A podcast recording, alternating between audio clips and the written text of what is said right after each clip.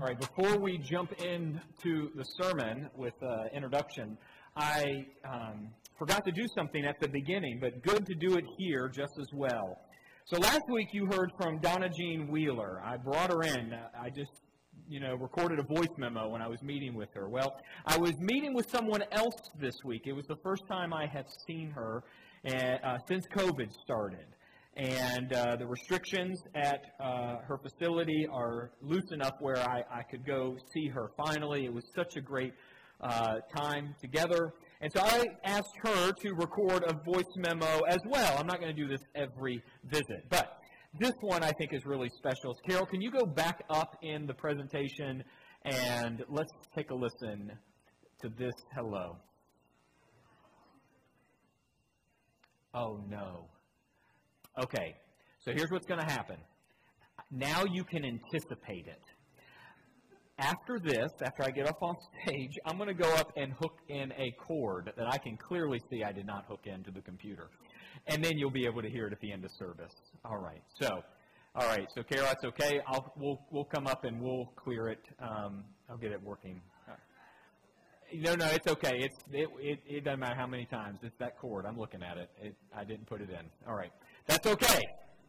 We'll get it at the end of service, so hold on till the end of service, and it'll hopefully you'll be blessed uh, to hear grace. Um, okay. All right. Well, let's jump into uh, introducing today's sermon.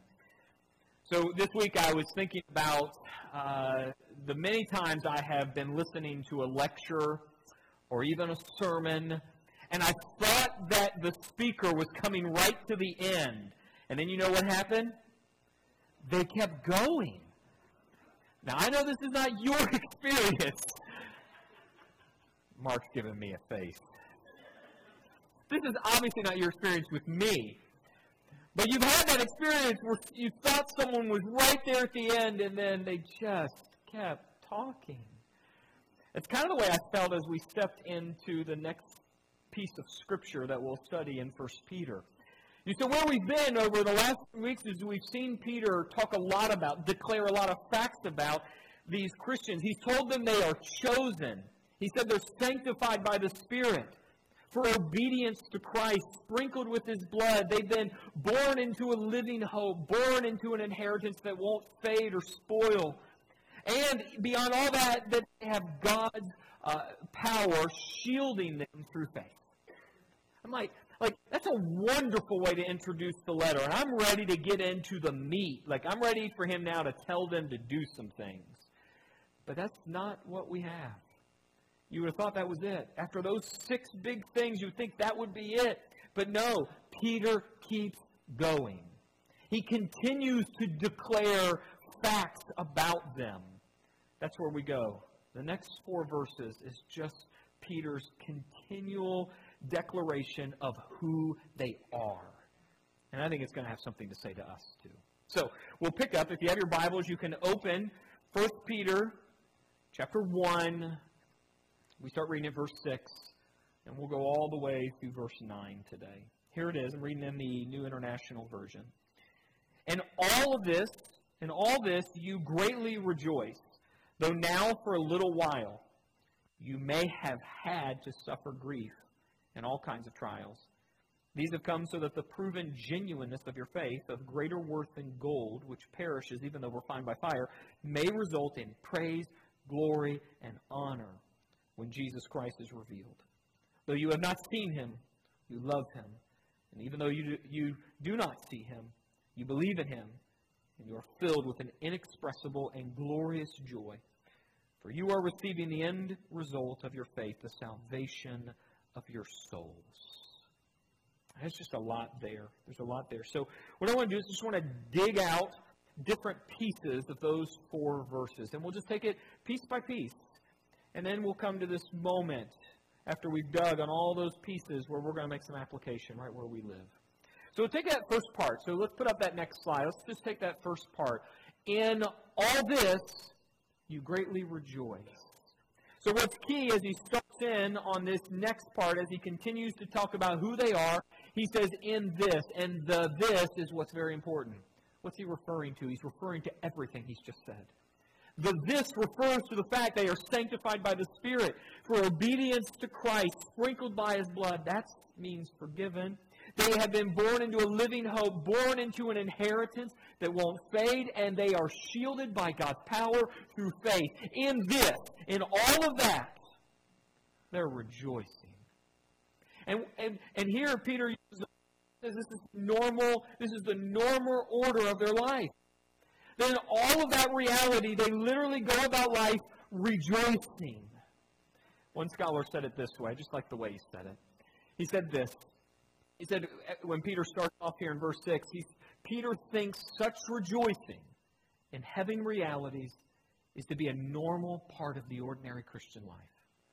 Just literally walking about rejoicing. Because you and I know that we, we are sanctified by the Spirit for obedience to Christ, sprinkled with His blood, born into a living hope, born into an inheritance that can never be taken, shielded by God's power through faith.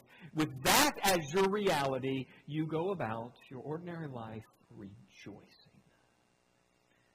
Now, what's key is to see in this is not based on a comfortable life. This isn't, you aren't going about rejoicing because things are really happy. Like you're really happy and things just feel really good all the time. No, actually, it's the opposite. You see what comes in the next part of the passage. Go, let's go to this next part.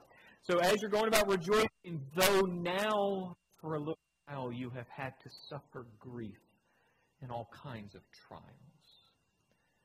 So you're going about rejoicing, but you go about rejoicing even in suffering.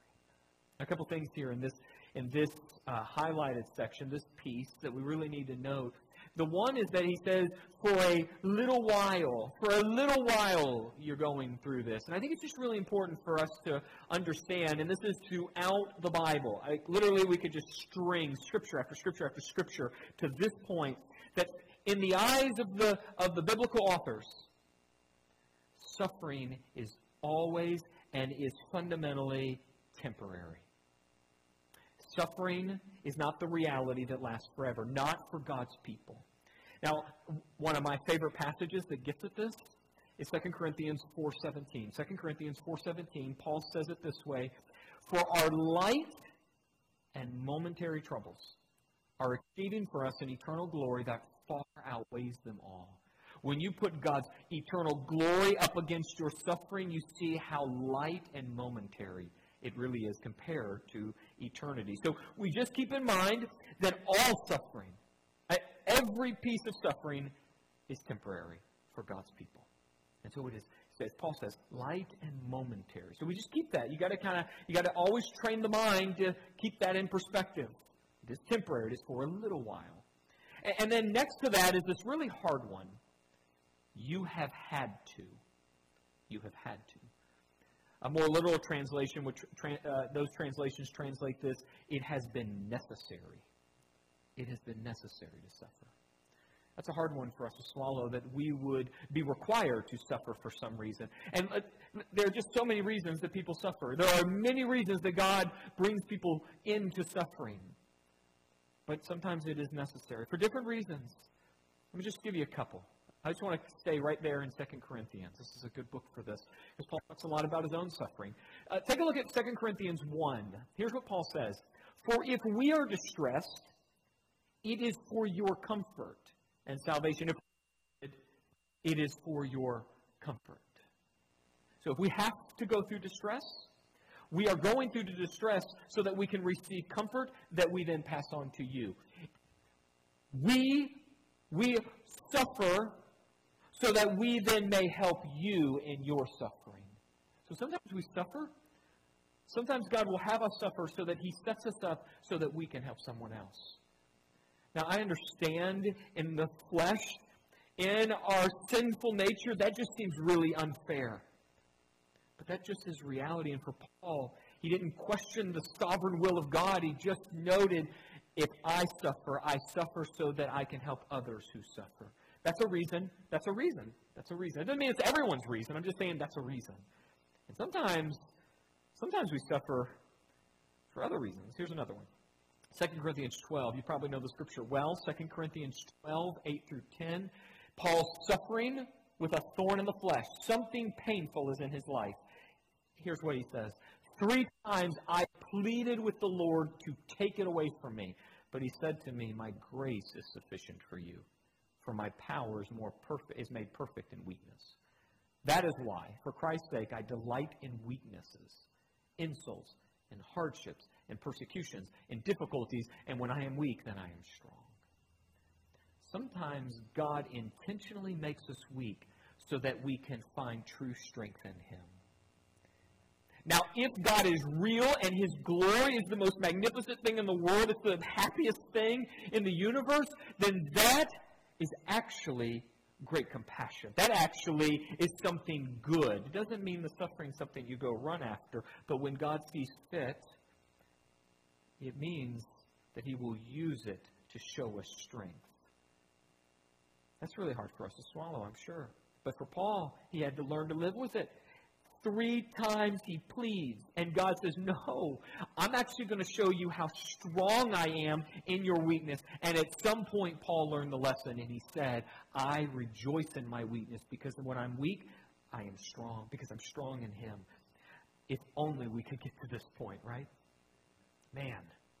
But it is suffering that comes with a purpose.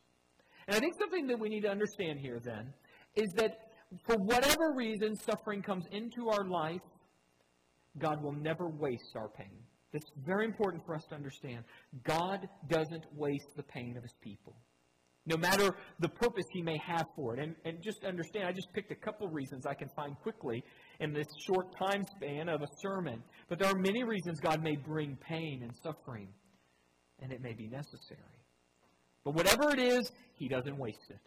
Check out this next part uh, of, of our passage in 1 Peter. This is where he makes it so clear. Here's what he says next. These have come, so these sufferings, they've come so that the proven genuineness of your faith, of greater worth than gold, which per- perishes, even though refined by fire. So when we go through suffering, something happens to our faith. It is proven solid solid faith is worth more than gold. Let me summarize it this way. Here's how I want to summarize this section. It's a common experience for a person's faith to grow stronger in moment in the middle of suffering. Because the person discovers that God is real. And their faith is not just a leap into the dark, but it's solid and it's built on truth. Have you ever had that experience where you walked through a deep valley and you came out on the other side and you said with, Psalm, with, with the psalmist, what you said with David, Although I walk through the valley of the shadow of death, I will fear no evil, for you are with me. Isn't it interesting? He doesn't say that on the mountaintop. He says it after walking through the valley. You are with me. You know how he came to know that? Because there's some things you can only learn in the valley when we're in this flesh. And so when you walk through the valley, there's an opportunity for your faith to be proven genuine, solid faith. And that will carry you forward. Solid faith. Very important for us. Now, this whole idea of God using affliction to refine us, to get rid of impurities, things that don't need to be there, kind of like you put gold in the furnace so that it removes the impurities. That idea and that, that illustration is something, uh, is an illustration that we find in different places in the Bible, and it gets picked up by different biblical authors. Let me just give you one from Isaiah. I wonder if Peter had this echoing in his mind as he wrote verse 7. Here's Isaiah 48:10. See, I have refined you Though not as silver, I have tested you in the furnace of affliction. And when you test a metal in the furnace, it comes out pure. And pure gold is worth great value. Peter says your solid faith, your the proven genuineness of your faith is actually more valuable than gold. It's weightier, solid, and you'll get through anything with that because it's founded on God. He is reality. So this is what's coming out of this suffering is a proven genuineness of your faith. Can I just say right here at this point, everything I have said to this point is some is uh, this is kind of a string of thought that I would have never come up with on my own. Like literally, this is coming out of Scripture. You want my opinion on suffering? You probably don't. It wouldn't do us any good. But we stand here on this truth because it's coming from God's Word. God's Word gives us a reality we wouldn't have come to otherwise. And so we stand on this as true and solid. And so once we come through the valley, so we come through the valley and we find our faith solid, worth, great value, there's some things that come on the other side of that when you walk that when you walk that journey all the way through life, there's things that come on the other end that are really pretty amazing. Take, take a look. What comes next in the passage? That they may result in praise, glory, and honor when Jesus Christ is revealed. Now, there are some scholars that say that this is, this is us giving praise and honor and glory to God. And there's no doubt that will be part of our reality forever and ever and ever. But the majority of scholars think that Peter here is referring to what we receive when we have walked through that valley, the proven genuineness of our faith, that on the other end of that is God giving us praise and honor. Check this out. I think these are the kind of things Peter's thinking here. 2 Timothy 4 8, these are some of the last words the Apostle Paul wrote. You may recognize them. Now there is in store for me the crown of righteousness, which the Lord, the righteous judge, will award me on that day. He's going to get a crown of righteousness. And it'll be awarded to him. It will be, it'll be a crown of great honor. This is a man suffering, about to die. Here's another one. I think this is also what Peter's thinking. I think he probably remembers Jesus saying this. This was the parable of the talents, Matthew 25, 21. This is the servant who did really good things with what he was given, and he got a return on investment. And here in the parable, his master replied, Well done, good and faithful servant. You've been faithful with a few things. I put you in charge of many things. Come and share in your master's happiness. See what the master does? He praises the servant. And what is often something you often hear at a funeral of a, of a Christian is that that Christian will hear good and faithful servant. There is, this, there is this reality that when we come to that moment when Jesus is finally revealed, where his children will be given praise and honor because you gave him praise and honor. And all of it will be to and through and for his glory. All of it. Now, the one here that is a little more difficult to interpret is glory. We're going to get glory? What does that mean? I thought glory is all to God. Glory? I get glory? You going to get glory? What does that mean?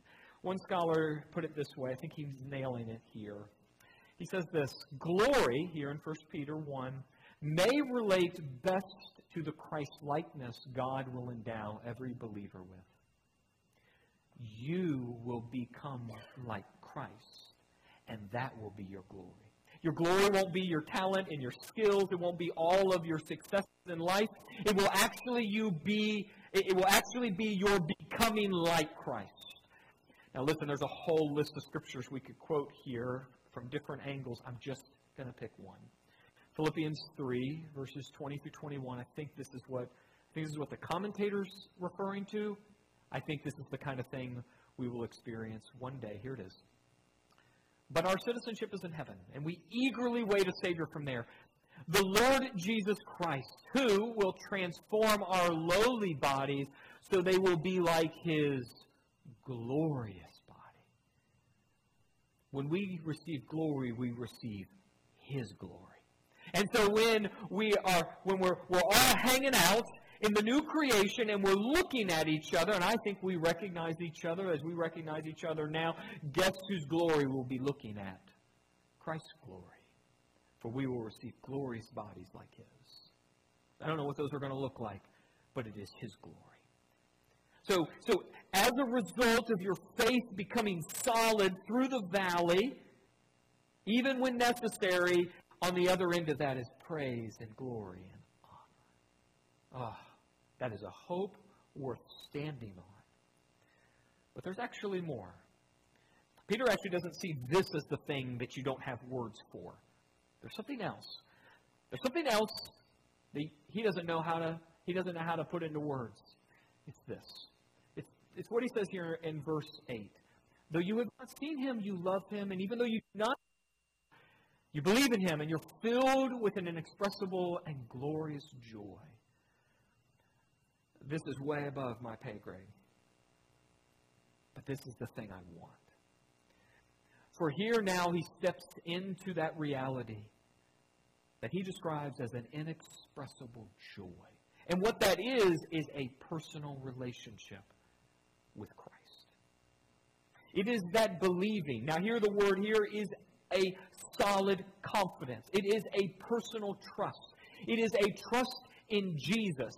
God made flesh, the man who walked on earth, died on a cross, was resurrected on the third day, ascended to heaven, the real Jesus Christ. You know him. Same idea as when Adam knew Eve. You know him. It's knowledge, it's a relationship. And that relationship doesn't have words. Inexpressible. Joy. Joy. There are really only a few things in life that make you speechless. But if you can think of one of those, that's the kind of thing we're getting at. I wonder if Peter was remembering the words Jesus said to his disciples just hours before he was arrested. John 15. John 15, verse 11. Jesus said this to his disciples I have told you this so that my joy may be in you that your joy may be complete. I want you to have complete joy. How do you get that joy? You got to know Jesus. Listen, I don't know how all that works. I don't know. I don't know how. I don't know how to pull a lever and just get inexpressible joy. It doesn't come through drinking or ju- drugs. It doesn't come through sex. It doesn't come through any of the physical pleasures that are afforded to human beings. It is a relationship with the living God, God in flesh through Christ. This is the thing I'm pursuing. I want that. I want that thing that you don't know how to talk about. That's the thing Peter says you're getting in the midst of all your suffering. This is on the back end of all of it inexpressible joy knowing Christ. And then to summarize everything, he ends it right here. He ends it this way. Verse 9 For you are receiving the end result of your faith, the salvation of your souls. And there is, you can say a lot about that last phrase, the salvation of your soul. The, the thing that would be that, that would be clearest for us to understand is packed inside of the salvation of your souls is all the things we've just been learning about. It's your chosenness. It's you being sanctified by the Spirit for obedience with, to Christ, sprinkled with His blood. It is being born into a living hope that just keeps growing. It is being born into an inheritance, a guaranteed inheritance. It will never fade away. It'll never spoil, never be defiled.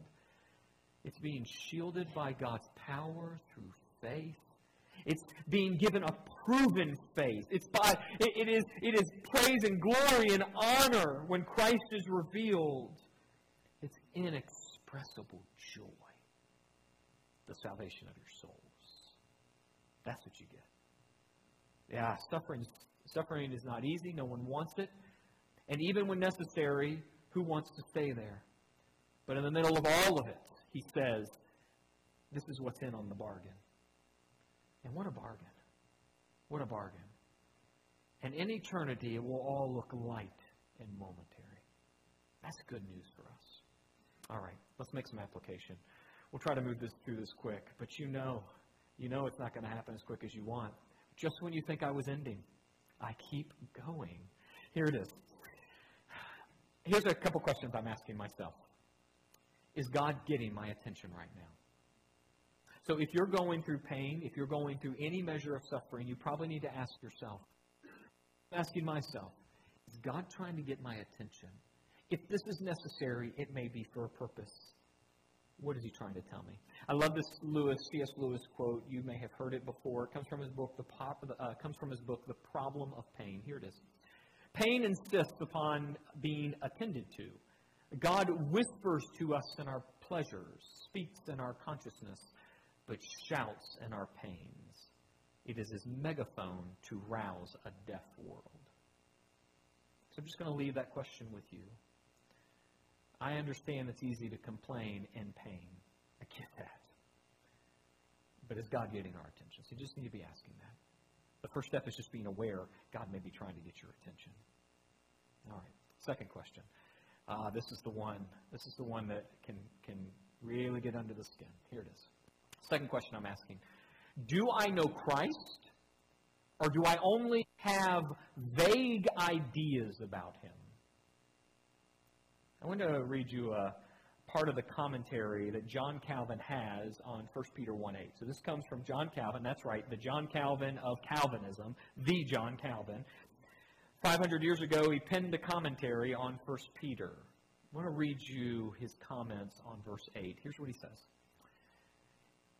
Faith is not a cold notion, but that it kindles in our hearts love to Christ. Our faith does not lay hold on God in a confused and an implicit manner, for this would be to wander through devious paths. But it has Christ as its object. Moreover, it does not lay hold on the bare name of Christ or his naked essence, but regards what he is to us. What Calvin is saying is that when you come into relationship with Christ, you don't come into relationship to this vague Jesus this just this abstract Jesus somewhere in the universe. He is not, as he says, it's not this confused or implicit idea. It's not a naked idea. It's not a, the, just the name of Jesus. It's the reality, the person. It is who he is. You actually have to know Christ. The problem is that a lot of people have vague ideas about Jesus. They know a few things about him dying on the cross. They know some sense maybe of him saving us from our sins, but that might be about as far as it goes, if that. Just this vague idea of Jesus. One of the problems is in our day, there's this idea, there's this, it, has been coined by a sociologist, his name's Christian Smith. He wrote a book in 2005 and he, he termed it what he was finding among most young people. Um, he was a um, a researcher. I can't I think Baylor University. Doesn't matter. Point is, he's found that most young people, he's doing a study of the younger generation, that they, even though claimed to be Christians, held to what he called a moralistic, therapeutic deism. Moralistic, therapeutic deism. Now, there's a whole book on this. I'm going to summarize it in a couple sentences. Here's what moralistic therapeutic deism is a God exists, He wants people to be nice and fair, and life is basically about being happy and feeling good about yourself. In many churches around the country right now, there are preachers preaching how to become prosperous, how to make you feel good about yourself how God wants you to be nice. That's not biblical. He wants you to be holy. You know what happens when you become holy? You happen to become nice. And do you know that your happiness is not the center of the world? Now, I know those of you who had children, you taught that to your kids. But you may have had a hard time learning it for yourself. Sometimes I think what we do as parents is we say, Don't you know the world doesn't revolve around you? And the next sentence in reality is, It revolves around me. But we can't tell them that. There's this pervasive idea among Christians that God's all about your happiness and making sure you feel good. And it's all about you. God is not interested in your happiness. God's interested in your soul. He's actually interested in your joy. He's interested in you becoming holy. He wants to bring you into His life. And if your life is about you, you can't do that. Reminds me of when Jesus says, You cannot be my disciple unless you first come and die. He also said something like this If what does it gain a person if they gain the whole world and yet lose their soul? This is a pervasive understanding among Christians today that life is basically about being happy. It's not. Now, this was all, like literally, this was the end of application. And we're about to move to the next step. But then I found a study that was published on August 31st, and I had to share it with you. Can we put up the next slide? I want to tell you where it's from. It's the American Worldview Inventory from 2021. It's from Dr. George Barna. Many of you may know the name Barna or the Barna Group. They're a, uh, a, a prolific research group uh, for many decades. He published this August 31st. Uh, it came out of the Cultural Research Center at Arizona Christian University. Let me show you the results. Here it is 69% of American adults self identify as Christians. It's 176 million people. Self identify as Christians. Check out this next, these next two slides. Of those who say they're Christians, 72% argue that people are basically good. People are just basically good. 71% of those who say they're Christians consider feelings, experience, or the input of friends and family as their most trusted sources for moral guidance. 66% say that having faith matters more than which faith pursue. Ever heard that? Just have faith. Just have faith. Across this country right now, there are pastors that are preaching that from their pulpits. 64% say that all religious faiths are of equal value. These last two.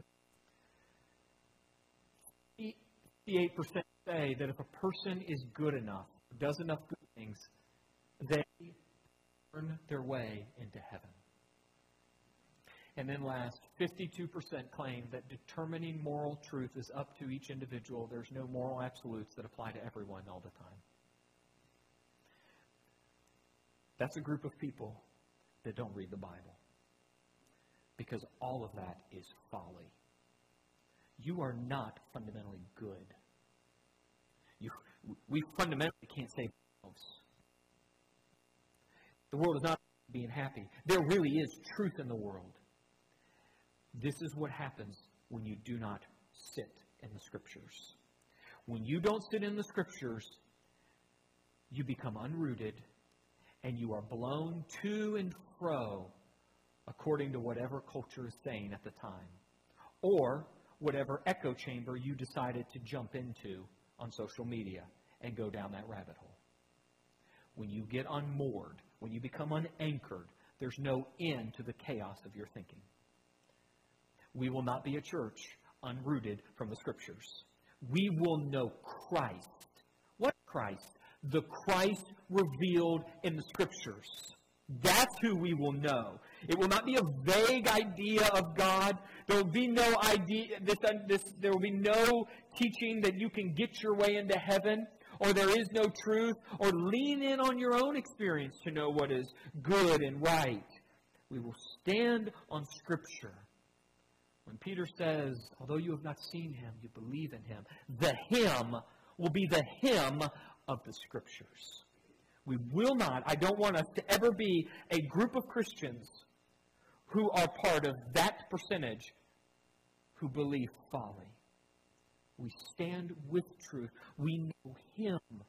It is the Him who is revealed. It's very important. If you are not reading the Bible, you will be close to that list of beliefs at some point. All right. Now I really will move to the next step. Here it is. Read John 15 each day this week. There's a lot going on in this next step. I just said it's important to read the Bible. So I thought it would be important as a next step to read the Bible. Why John 15? Because it's Jesus talking. And we want to believe in the revealed Jesus. And why, why like chapter 15? because he's got a lot to say about being connected and being in relationship with him. Listen, it's going to take you a minute. It'll take you a minute to read, maybe a minute and a half. I think you got it. Now, this week, I'm going to do something to annoy all of you. At least if you're signed up on the text message service. Every day, let's just do 8:30. How's that sound? I'm just feeling 8:30 right now. 8:30 in the morning, every day, you're going to get a message from the church. Read John 15. All right? All right. Am I spamming you? Yes. Yes, I am. In the name of Jesus, I'm spamming you every day through the text message service. All right. Read John 15 and come into contact with the revealed Jesus. And on the other side of that is the salvation of our souls. Let's pray. God, thank you for your revealed word. Thank you for Christ, not a confused idea of Christ, not an implicit idea of Christ, not a naked idea of Christ, not a, the bare name of Christ, but the revealed Christ. The Christ in whom we have forgiveness, by whose Spirit we're sanctified, to whom we are obeying, to whom we are obeying into, and, and in and through whom we are born into a living hope, an inheritance that won't fade. And through him you, we are shielded by your power through faith. And through any trial we face, even if necessary, we have a proven, solid faith that will result in praise and honor and glory and drive us deeper into relationship with the Christ and an inexpressible joy. All of it the salvation of our souls. Help us in that direction. Help us with whatever trial we walk through. And may everything Peter has said be our reality. We leave it in your hands now. We pray it in the name of this Jesus, the Christ. Together we say, Amen.